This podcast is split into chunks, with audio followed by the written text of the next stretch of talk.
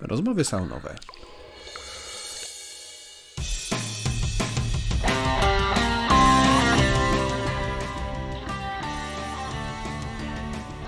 Witam w podcaście Sauna Grow. Nazywam się Bolek Drapella. Jestem przedsiębiorcą, menedżerem, inwestorem, a prywatnie ojcem gromadki dzieci. W życiu zawodowym pomagam firmom rosnąć mądrze, rozwijać się międzynarodowo i korzystać z dobrodziejstw technologii przy jednoczesnym zachowaniu ludzkiej twarzy w biznesie. Zapraszam do sauny. Porozmawiajmy o biznesie i nie tylko. Cześć. W dzisiejszym odcinku chciałbym, abyśmy wspólnie zastanowili się nad tematem finansowania startupu. Finansowania firmy, tego jak podejść do myślenia o zebraniu funduszy na rozpoczęcie albo też dalszy rozwój biznesu.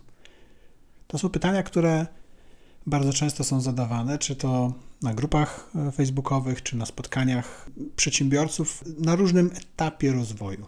Dotyczy to zarówno osób, które dopiero myślą o rozpoczęciu swojego biznesu, jak i też osób, które już coś osiągnęły, są po jakichś etapach weryfikacji swojego pomysłu i biznesu, ale także firm, które już od wielu lat funkcjonują na rynku, ale teraz myślą o rozwoju swojego biznesu, o globalizacji, o wyjściu na nowe rynki z nowymi produktami i czują, że warto rozważyć różne formy finansowania. Dlatego, mimo że w tym odcinku nie da się wszystkich przypadków omówić, to mam nadzieję, że ten odcinek posłuży Wam jako takie kompendium wiedzy różnych obszarów, o których warto pomyśleć. I oczywiście, jeśli będzie ktoś z Was chciał porozmawiać e, osobiście o swoim konkretnym przypadku, to zapraszam e, serdecznie na saunagrow.com na e, taką sesję mentoringową, w której możemy omówić Wasz przypadek. Natomiast ogólna zasada co do finansowania i pozyskiwania środków niezależnie od tego z jakiego źródła, nieomalże niezależnie, jest taka. Im później, tym lepiej. Dlaczego? Dlatego, że im bardziej zaawansowany będzie wasz biznes, to tym więcej uda wam się środków pozyskać na jego dalszy rozwój, oddając przy tym mniejszą część firmy albo ponosząc po prostu niższy koszt, jeśli jest to finansowanie dłużne, a nie udziałowe. I tym samym no, możemy od samego początku powiedzieć, że są zasadniczo mm, trzy, powiedzmy, takie źródła finansowania rozwoju biznesu. Pierwszym i myślę, że najważniejszym, który każdy z Was powinien na początku roz, rozpatrzyć i rozważyć, to jest finansowanie ze środków klientów Waszych, czyli sprzedaż Waszego produktu, Waszej usługi. Jeśli możecie w taki sposób finansować rozwój firmy, to nie tylko nie musicie się martwić o relacje z inwestorami, o trud pozyskiwania tych środków, nie musicie martwić się o koszty bankowe wynikające e, z zaciągniętych pożyczek czy kredytów. Natomiast macie również dodatkowo weryfikację waszego pomysłu produktu w postaci faktycznych e, klientów, którzy płacą wam za, za rozwój i nie musicie też oddawać części firmy komukolwiek.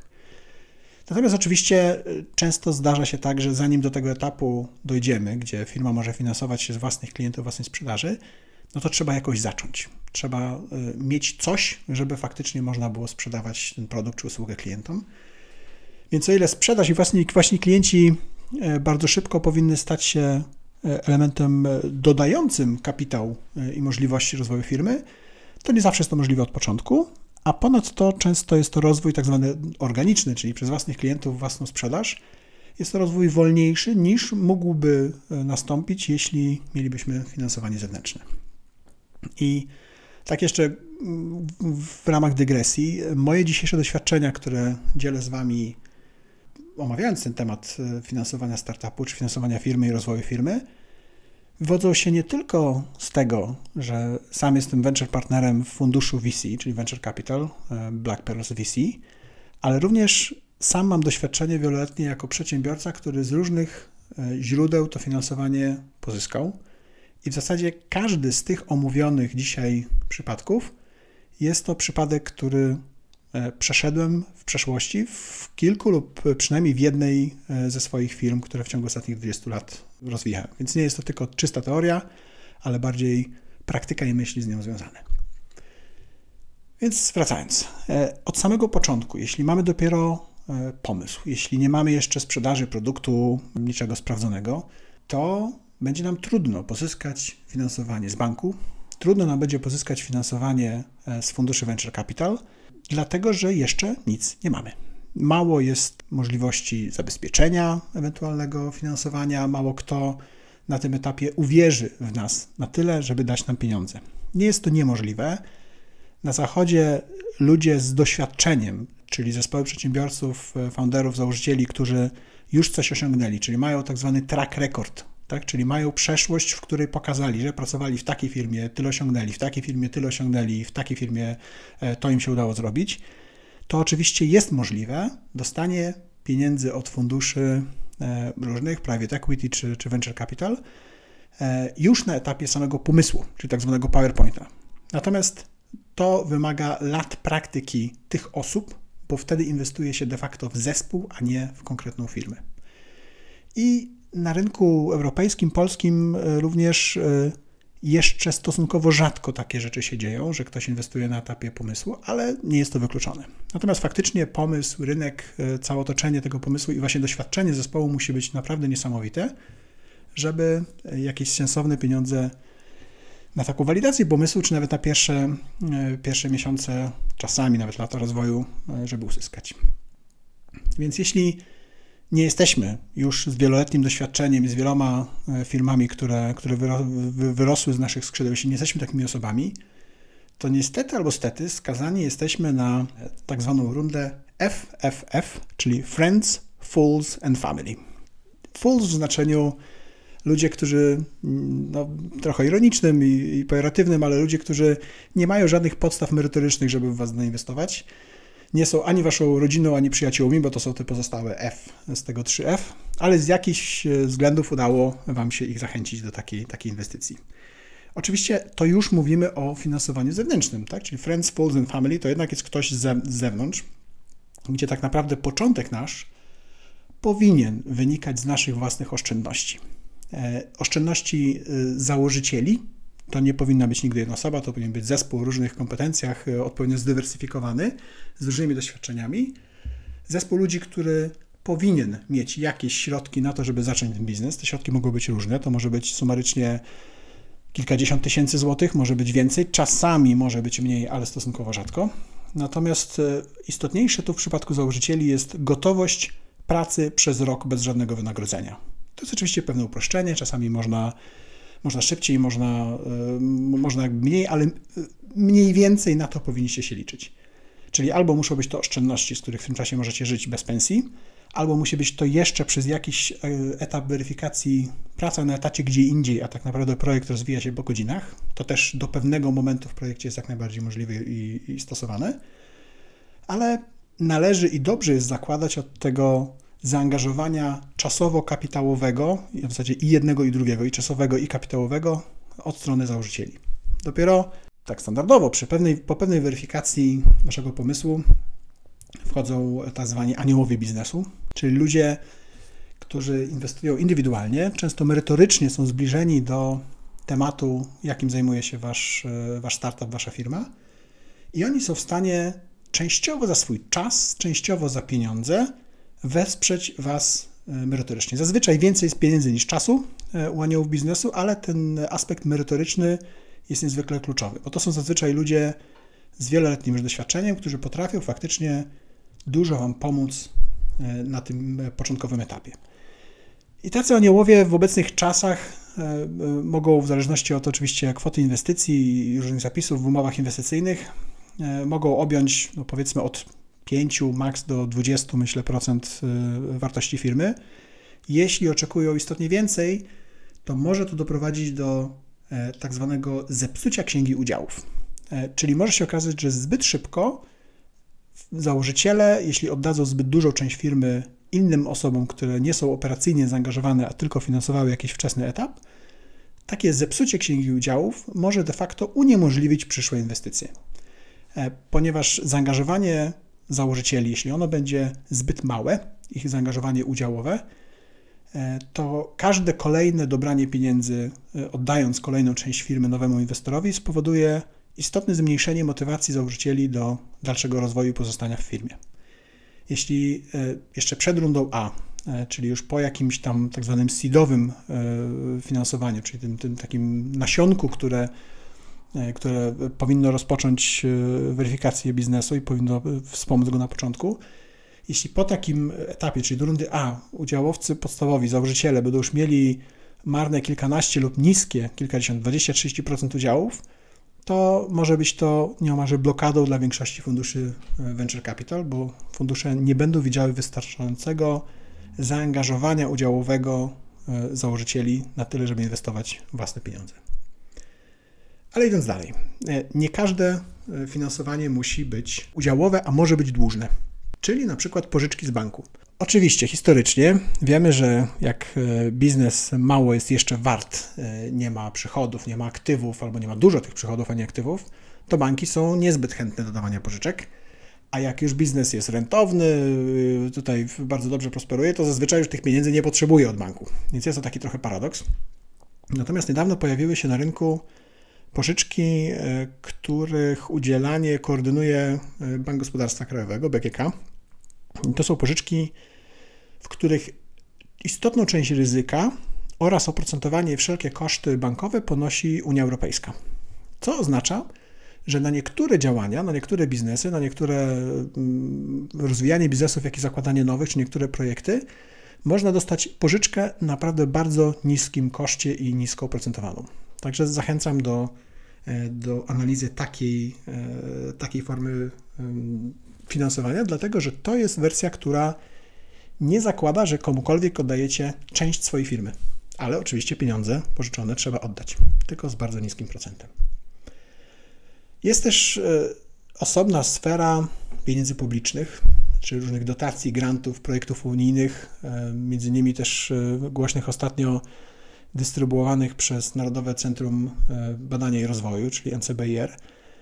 Są to pieniądze zazwyczaj bardzo mocno celowo ukierunkowane na konkretny rodzaj działania, segment, y, tryb wydawania pieniędzy itd. Tak Są to pieniądze często niemałe, ale też i trudne do y, zarządzania czy wydania. Jest bardzo mała elastyczność w wydawaniu tych pieniędzy i może się okazać, że jeśli wasz projekt y, nie wpasuje idealnie do tego, czym dany projekt unijny czy, czy publicznych pieniędzy jest jakby obwarowany, to może być Wam bardzo trudno tak naprawdę rozliczyć taki, taki projekt i może Wam zająć on bardzo dużo czasu i energii, żeby w ogóle skorzystać z, takiego, z takich pieniędzy.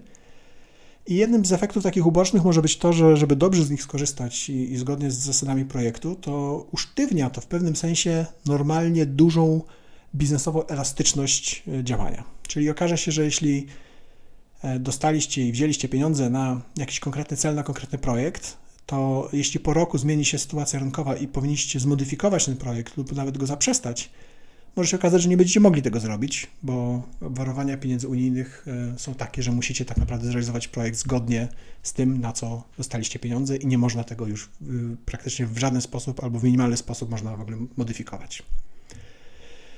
I trzeba też liczyć się z tym, że takie pieniądze unijne czy publiczne zawsze wymagają sporo administracji, e, rozliczeń i, i papierkologii.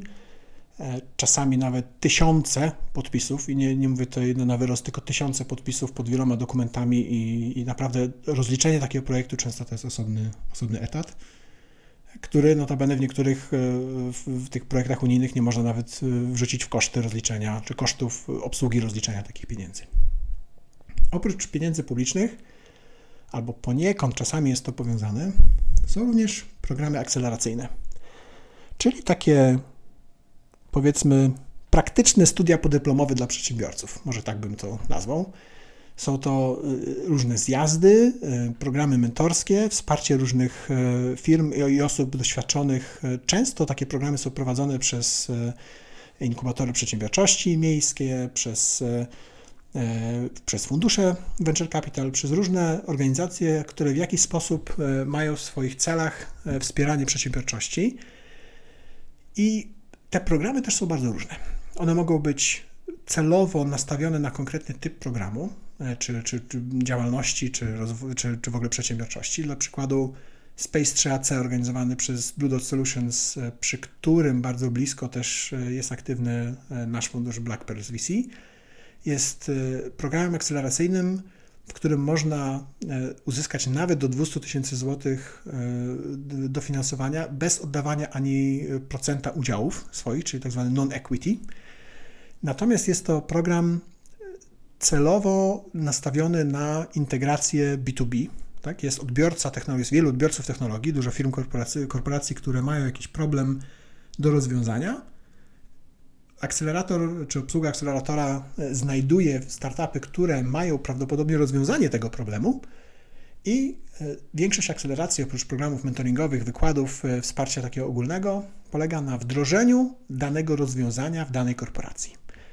Część pieniędzy w tym funduszu czy w tym programie akceleracyjnym pochodzi ze środków publicznych, część jest pokrywana przez korporacje, które ten problem rozwiązują, ale de facto jest to taki przykład programu akceleracyjnego na konkretny cel dla konkretnego rodzaju firm, ale jakby taką istotną zaletą tego jest to, że nikt nam nie wchodzi na udziały. Tak? Czyli rzeczywiście można dostać e, niemałe pieniądze na, na weryfikację naszego e, pomysłu, e, wdrożenie już do pierwszego dużego klienta korporacyjnego i dalsze szanse na, na dalszy rozwój. Notabene następna edycja tego konkursu, czy tego, tego programu akceleracyjnego rusza bodajże w maju, więc jeśli chcecie rozważyć aplikację, to na stronie space3.ac można, no, można znaleźć, znaleźć informacje. E, to są programy akceleracyjne. To jest, był przykład polskiego, są, są też programy e, zagraniczne. Jeden e, z takich, z takich bardziej znanych to jest Y Combinator z, z Doliny Krzemowej. Wiele firm, w tym AirHelp, który miałem okazję prowadzić, wyszły spod tego akceleratora i faktycznie to jest jeden z najbardziej znanych na świecie akceleratorów. Ponad 190 firm ukończyło ten program bardzo silny mentoring, duży network i wsparcie e, absolwentów tego programu, również po zakończeniu e, takiej, takiej, takiej kilkumiesięcznej sesji, które faktycznie pomaga e, później w rozwiązywaniu wielu takich bieżących problemów w organizacji. Więc fundusze, że programy akceleracyjne też bardzo serdecznie polecam do, do analizy. Potem są powiedzmy fundusze venture capital, private equity, większe, mniejsze, które na tym etapie warto, żebyście mieli świadomość, że są fundusze różne. Mają różną specyfikę tego, w co inwestują, czyli merytorycznie w jakie projekty, geograficznie, gdzie powinny te projekty się znajdować, e, również jakimi kwotami mm, takie, takie fundusze inwestują. Tak? Zaczynają się fundusze od e, kwot takich małych, jak e, powiedzmy nawet kilkadziesiąt tysięcy złotych, a niektóre są takie, które nie zainwestują mniej niż kilka milionów euro. E, więc e, nie ma sensu na, na wczesnym etapie e, rozwoju do tak dużych funduszy w ogóle się odzywać czy zgłaszać, bo to nie jest ten moment. One z racji swojej działalności inwestują po prostu w znacznie większe projekty na dalszym etapie rozwoju. Dobrze jest mieć więc taką świadomość, tym bardziej, że fundusze oprócz tej geograficznej, merytorycznej i kwotowej specjalizacji mają też specjalizacje co do mod, często modelu biznesowego, czyli niektóre na przykład chętniej inwestują w marketplace, inne w, w sztuczną inteligencję, e, jeszcze inne w, w zamasowaną technologię czy, czy w oprogramowanie dla e, dużych korporacji. E, więc większość funduszy ma swój też taki jakby obszar, w którym się specjalizują członkowie tego funduszu czy inwestorzy.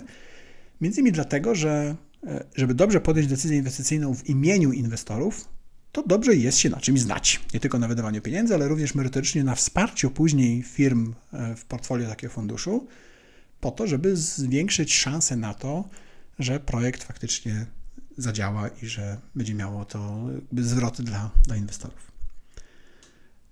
Często w jakimś momencie, i to już jest po tak zwanym e, tej rundzie seedowej czy, czy rundzie A, e, rozważane jest tak zwane IPO, czyli Initial Public Offering, czyli inaczej wejście na giełdę. E, to może być giełda polska, warszawska giełda papierów wartościowych. E, to mogą być inne giełdy, może być Nasdaq amerykański, e, może być giełda londyńska i, i, i cała masa innych giełd w różnych krajach.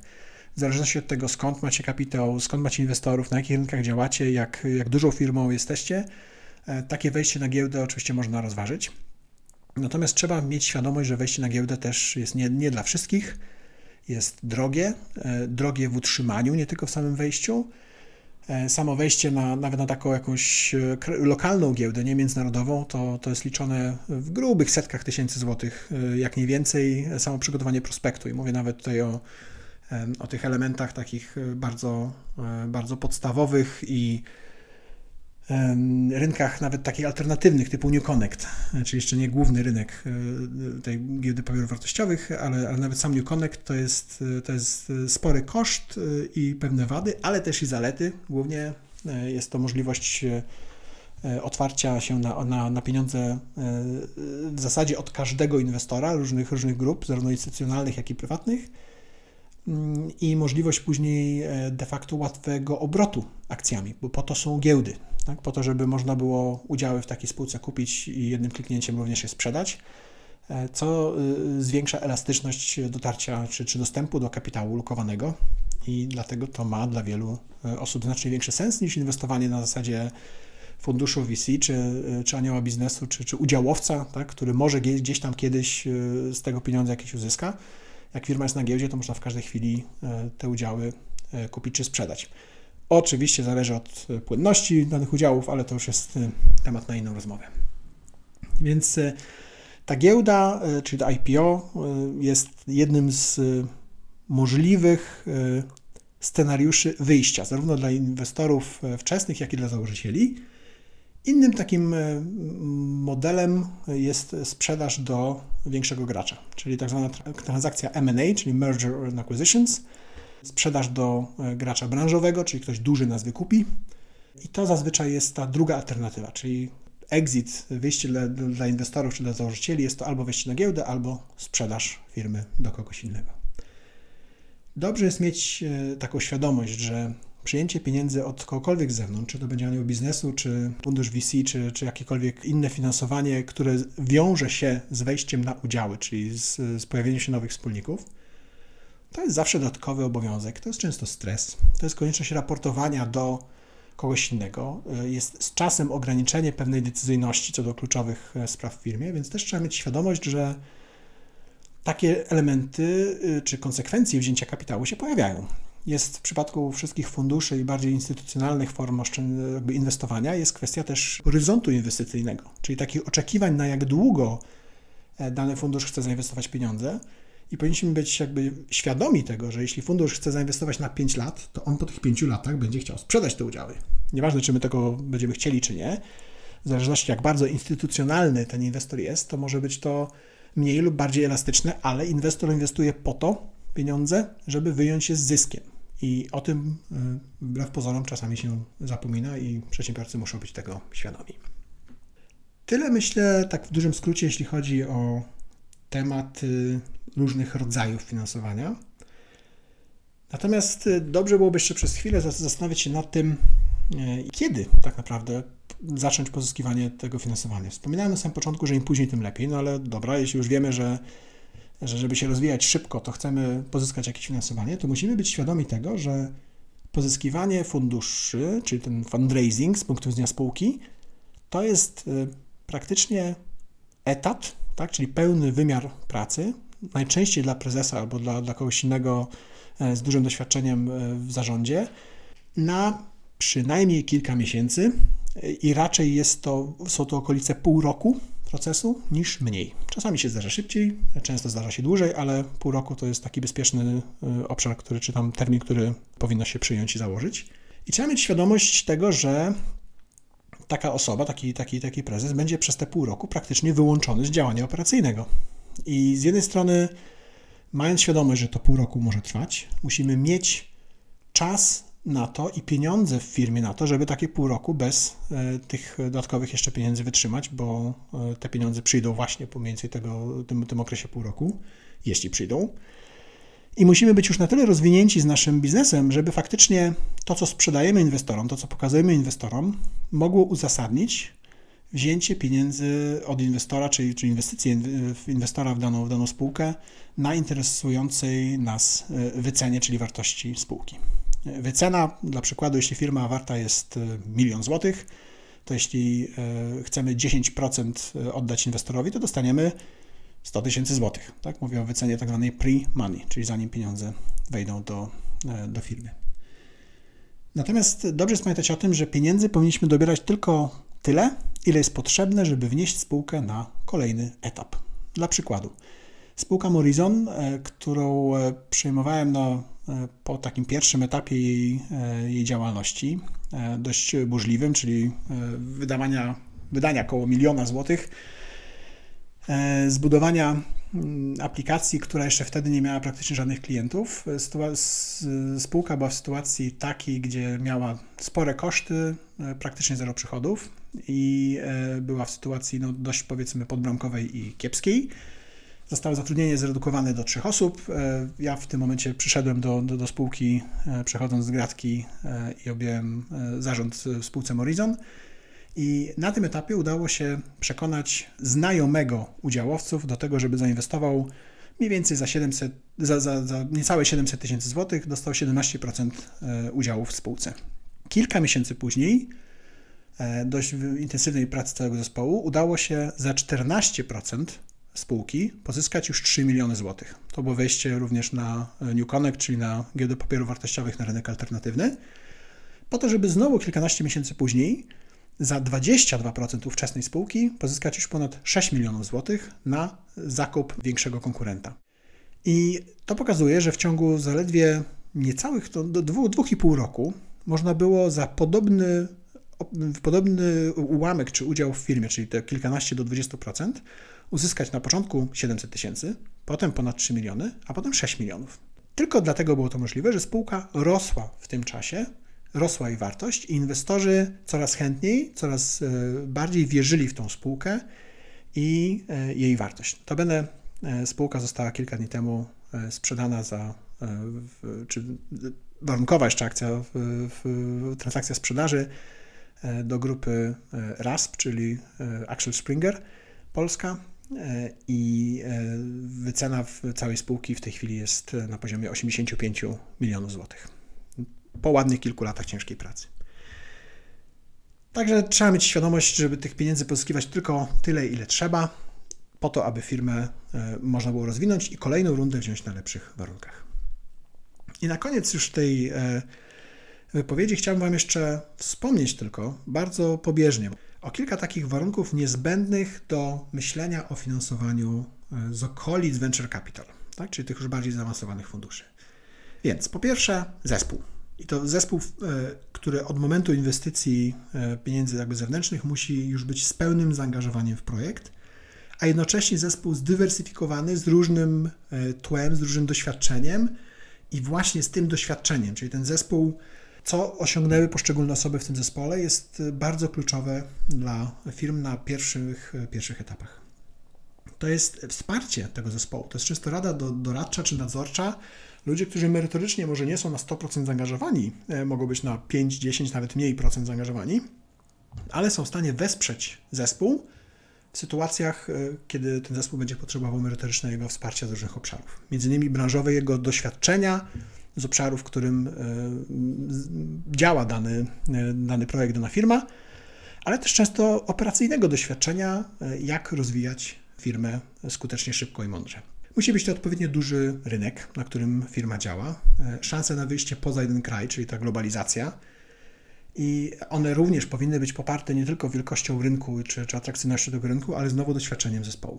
Problem, który firma rozwiązuje, musi być godny płacenia za to rozwiązanie i ludzie, których, e, do których kierujemy ten projekt, muszą być skłonni do zapłacenia. Tak? Czyli muszą mieć pieniądze i muszą faktycznie chcieć zapłacić za rozwiązanie tego, tego problemu. Musi być duża świadomość i analiza konkurencji, bo jeśli rynek e, nie ma konkurencji, to zazwyczaj w 90, myślę 5% to jest po prostu nieodrobiona lekcja że ten rynek ma, jeśli ten rynek istnieje, to ma konkurencję i jeśli my o tym nie wiemy, to prawdopodobnie nie zrobiliśmy tego zadania domowego poprawnie i jeszcze tego nie wiemy, że ta konkurencja istnieje. Jeśli konkurencji nie ma na danym rynku, bardzo często oznacza, że po prostu ten rynek z jakichś powodów się nie wykształcił jeszcze i prawdopodobnie jest coś, co przeszkadza, że e, nie ma jeszcze firm na tym rynku. Bardzo rzadko zdarza się odkryć nowy rynek zupełnie nie, e, nie, nieistniejący do tej pory bo to oznacza prawdopodobnie, że nikomu do tej pory nie opłacało się zapłacić za problem, który my próbujemy rozwiązać i dlatego nie ma jeszcze żadnych innych biznesów konkurencyjnych. Bardzo ważna też dla funduszy venture capital jest trakcja, czyli to, ile już nam się udało, na ile nam się już udało zweryfikować e, pomysł, nasz projekt. I najlepiej to trakcję weryfikować przychodowo, tak? czyli konkretnie ludźmi, którzy faktycznie byli w stanie już zapłacić za jakąś pierwszą wersję naszego, naszego produktu. Wzrosty odpowiednie w tej, w tej trakcji, czyli jak, jak szybko nam przyrasta klientów, to nie może być dwóch przypadkowych, trzech przypadkowych, tylko musi być faktycznie rosnąca lawinowo, logarytmicznie e, liczba klientów, którzy korzystają z naszego, z naszego rozwiązania. Różne fundusze venture capital różnie na to patrzą, natomiast e, w przypadku Black Pearls akurat mamy taki próg, że jeśli firma już ma przychody na poziomie 10-15 tysięcy euro miesięcznie ze swojego produktu, to jest to coś, czym możemy być zainteresowani w kontekście potencjalnej inwestycji. Co jeszcze? E, fundusze venture capital mają różne polityki, cykle inwestowania. E, różne fundusze w ramach danego funduszu venture capital są otwierane, zamykane, są, mają różne etapy, w których e, fundusz faktycznie w tej chwili inwestuje, a na przykład inny fundusz dopiero za pół roku będzie inwestował. Więc tego też musimy być świadomi, że to nie są tylko geograficzne i merytoryczne różnice między funduszami, ale też etapu, na jakim dany fundusz jest. I to trzeba uwzględniać w rozmowach z takim funduszem i dobrze jest dopytać kiedy tak naprawdę następne rundy w ogóle są możliwe, jeśli wszystkie inne warunki będą spełnione. Myślę, że tyle w tym odcinku. E, oczywiście każdy biznes jest inny. Są to, są to pewne podstawy, o których mówiłem tutaj, ale w wielu elementach są możliwe odstępstwa, jeśli jest sensowny powód do takiego odstępstwa. Ale jeśli oczekujecie, że uda się Wam wszędzie uzasadnić odstępstwa, to prawdopodobnie do takiej rundy finansowania tak szybko nie dojdzie. Ale nie poddawajcie się. E, pytajcie ludzi o, e, o porady, jak, e, jak dojść do etapu następnego w waszym w rozwoju waszego biznesu, bo to jest niesamowita przygoda. Jest to trudne, bo gdyby było łatwe, to nie byłoby też taką frajdą i taką przyjemnością. Jeśli będziecie mieli jakieś pytania, oczywiście jestem do dyspozycji. Ja i inni mentorzy są na Grow. Dziękuję. Podobał Ci się ten odcinek? bardzo prosimy, oceń nasz podcast w Twojej ulubionej platformie streamingowej. Jeśli możesz, podziel się linkiem z tego odcinka w social mediach, np. na LinkedInie czy Facebooku. Dzięki temu możemy sprawnie działać i nagrywać kolejne podcasty. Z góry serdecznie dziękujemy za tak okazane wsparcie.